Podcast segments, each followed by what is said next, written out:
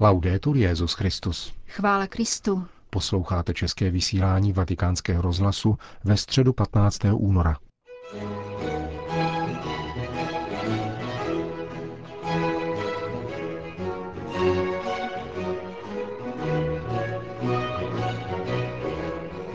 Ve zcela zaplněné aule Pavla VI. se dnes dopoledne konala pravidelná generální audience. Jedenáctá část cyklu katechezí o křesťanské naději byla uvedena četbou úryvku z listu Římanům, kde mimo jiné stojí Naše chlouba je v tom, že máme naději dosáhnout slávy u Boha.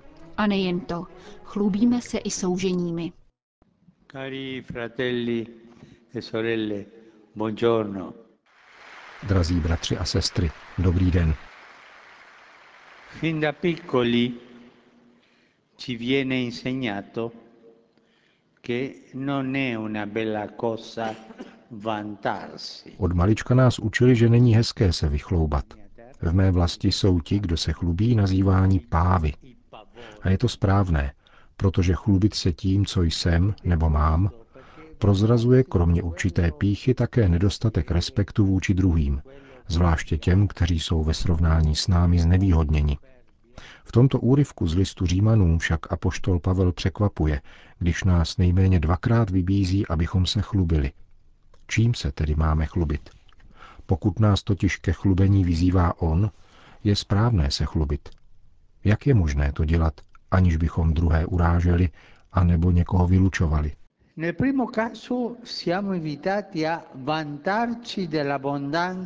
Grazia V prvním případě jsme vybízeni chlubit se milostí, kterou jsme proniknuti v Ježíši Kristu skrze víru. Pavel nám chce vysvětlit, že naučíme-li se chápat každou věc ve světle Ducha Svatého, zjistíme, že všechno je milost, všechno je dar.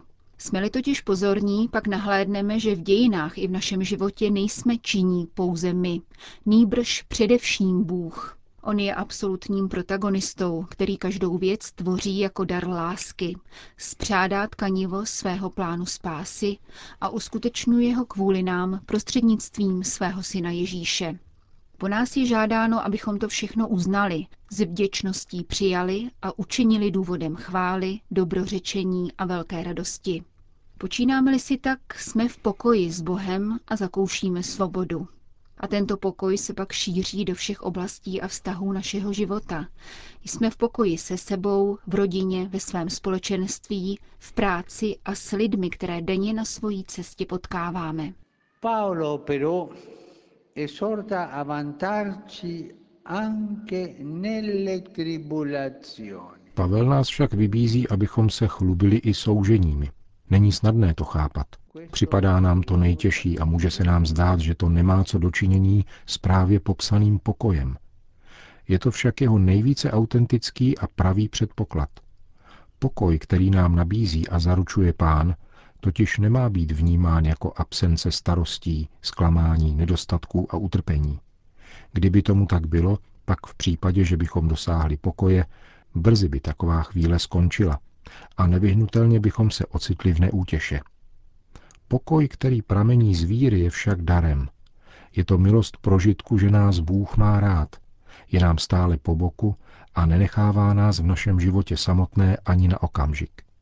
Proto, jak praví apoštol, soužení plodí vytrvalost, neboť víme, že v nejtěžších a nejvíce zdrcujících chvílích je milosedenství a dobrota pánova větší než cokoliv a nic nás nemůže vytrhnout z jeho rukou a ze společenství s ním.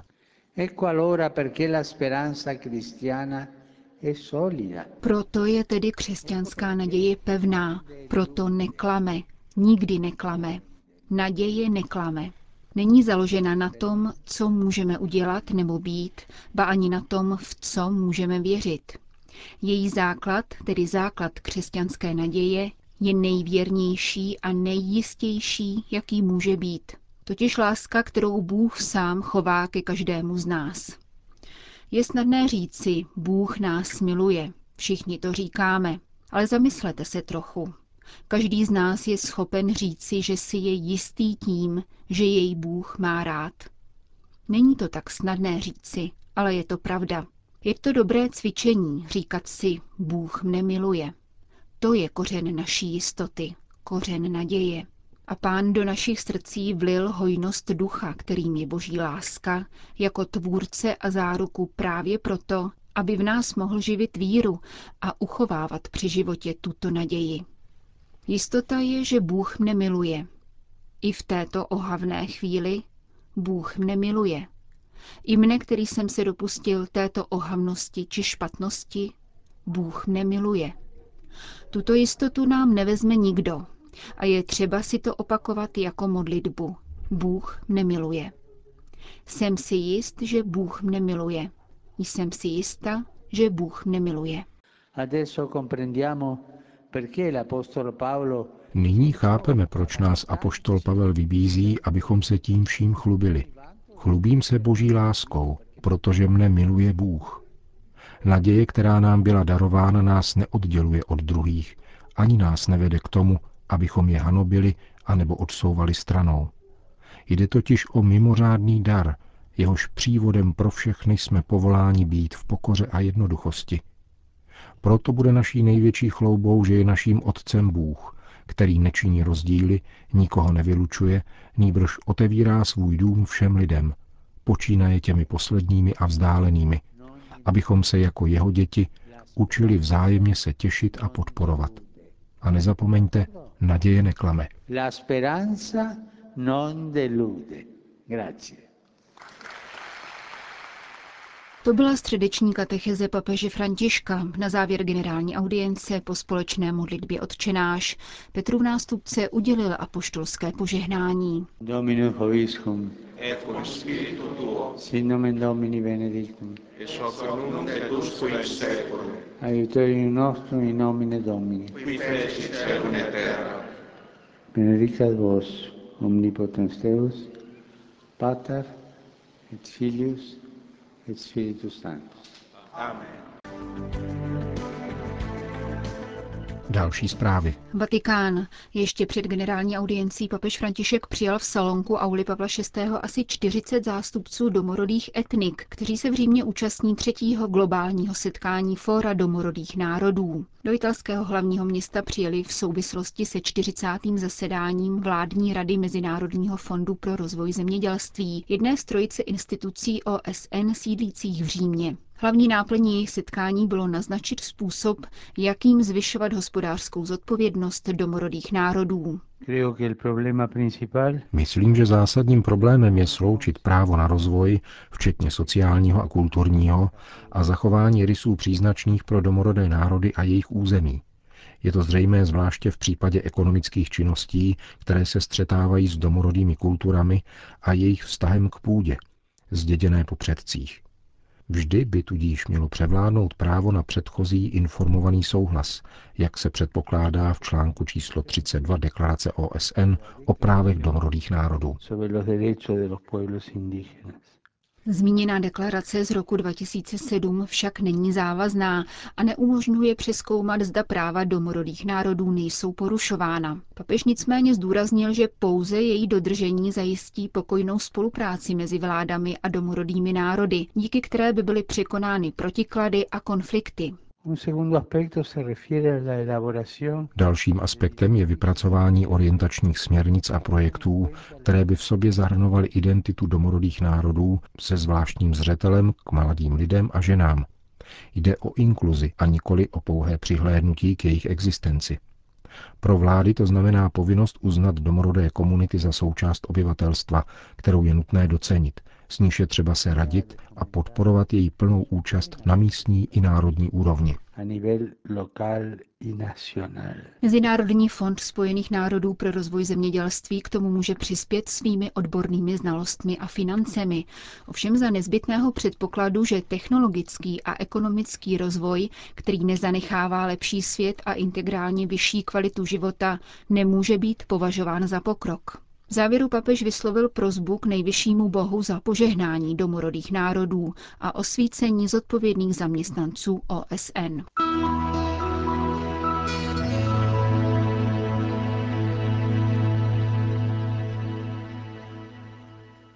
Izrael. V dobách vzrůstajícího nacionalismu potřebujeme smíření a život, který má kořeny zapuštěné v Evangeliu, řekl kardinál Rainer Maria Velky minulou neděli v kostele rozmnožení chlebů a ryb v Tabze na břehu Galilejského jezera. Kolínský arcibiskup slavil Eucharistii v obnoveném benediktínském klášteře, který byl před půl druhým rokem z velké části poničen při žhářském útoku ze strany židovských extrémistů. O jeho obnovu se zasloužili němečtí katolíci a zejména německý spolek poutníků do svaté země, jemuž kolínský arcibiskup předsedá a který je vlastníkem kláštera. Žhářstvím vyvolaném fanatickou nenávistí bohužel hluboce utrpěly vztahy mezi náboženskými společenstvími v Izraeli, vysvětluje otec Matias Karl, rektor kláštera v Tabgha. Tato nenávist trvá. Protikřesťanská činnost pokračuje v malém i velkém. Extrémisté ničí auta řeholních společenství, popisují klášterní s hanlivými nápisy namířenými proti Ježíši, Marii a křesťanům obecně. Díky bohu jsou to jen malé skupinky extrémistů, ale problém stále trvá.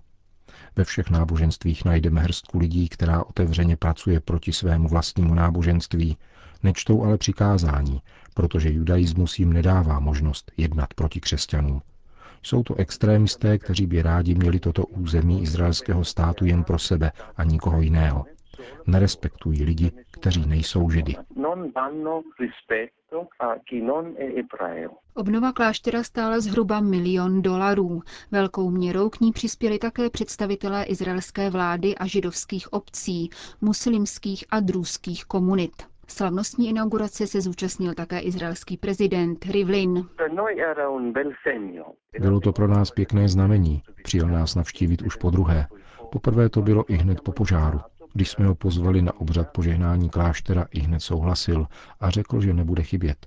Přijel s manželkou, aby zdůraznil, že nešlo pouze o oficiální příležitost, nýbrž událost, na kterému osobně záleželo. Vydal tak znamení, že nenávist je nepřijatelná, nezávisle na tom, kdo ji vyvolává. Takovým postojům je třeba stále bránit. Pro nás to bylo důležité znamení, protože tak potvrdil, že stát nepřijímá protikřesťanská extremistická gesta. Přáli bychom si, aby se další nenávisti předcházelo výchovou a v rámci různých institucí, které se tady ve svaté zemi starají o bezpečnost.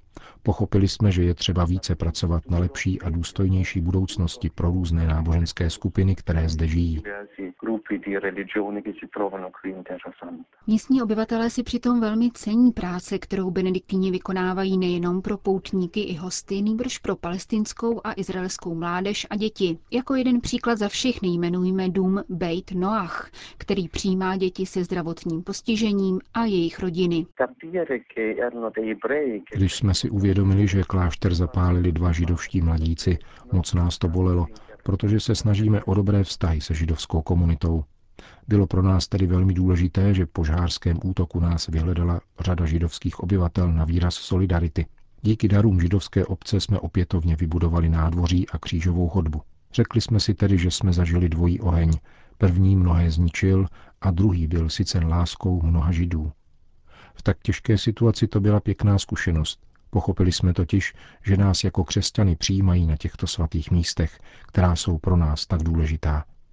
Určitě zde proto chceme pokračovat v dalším životě a mít dveře otevřené pro kohokoliv, kdo přijde se srdcem plným lásky a pokoje.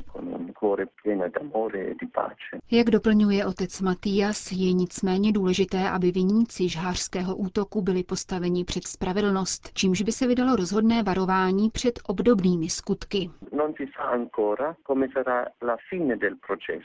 Zatím není známo, jak se proces zakončí. Ze své strany žádáme izraelský stát, aby uplatnil zákony také proti vlastním občanům, pokud se dopustí něčeho špatného, nikoli jen vůči problematickým palestincům, jak si toho občas lze všimnout.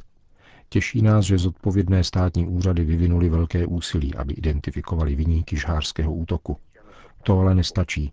Nyní je nezbytné pokračovat v procesu, protože takový čin není přijatelný. Říká otec Matias Karl.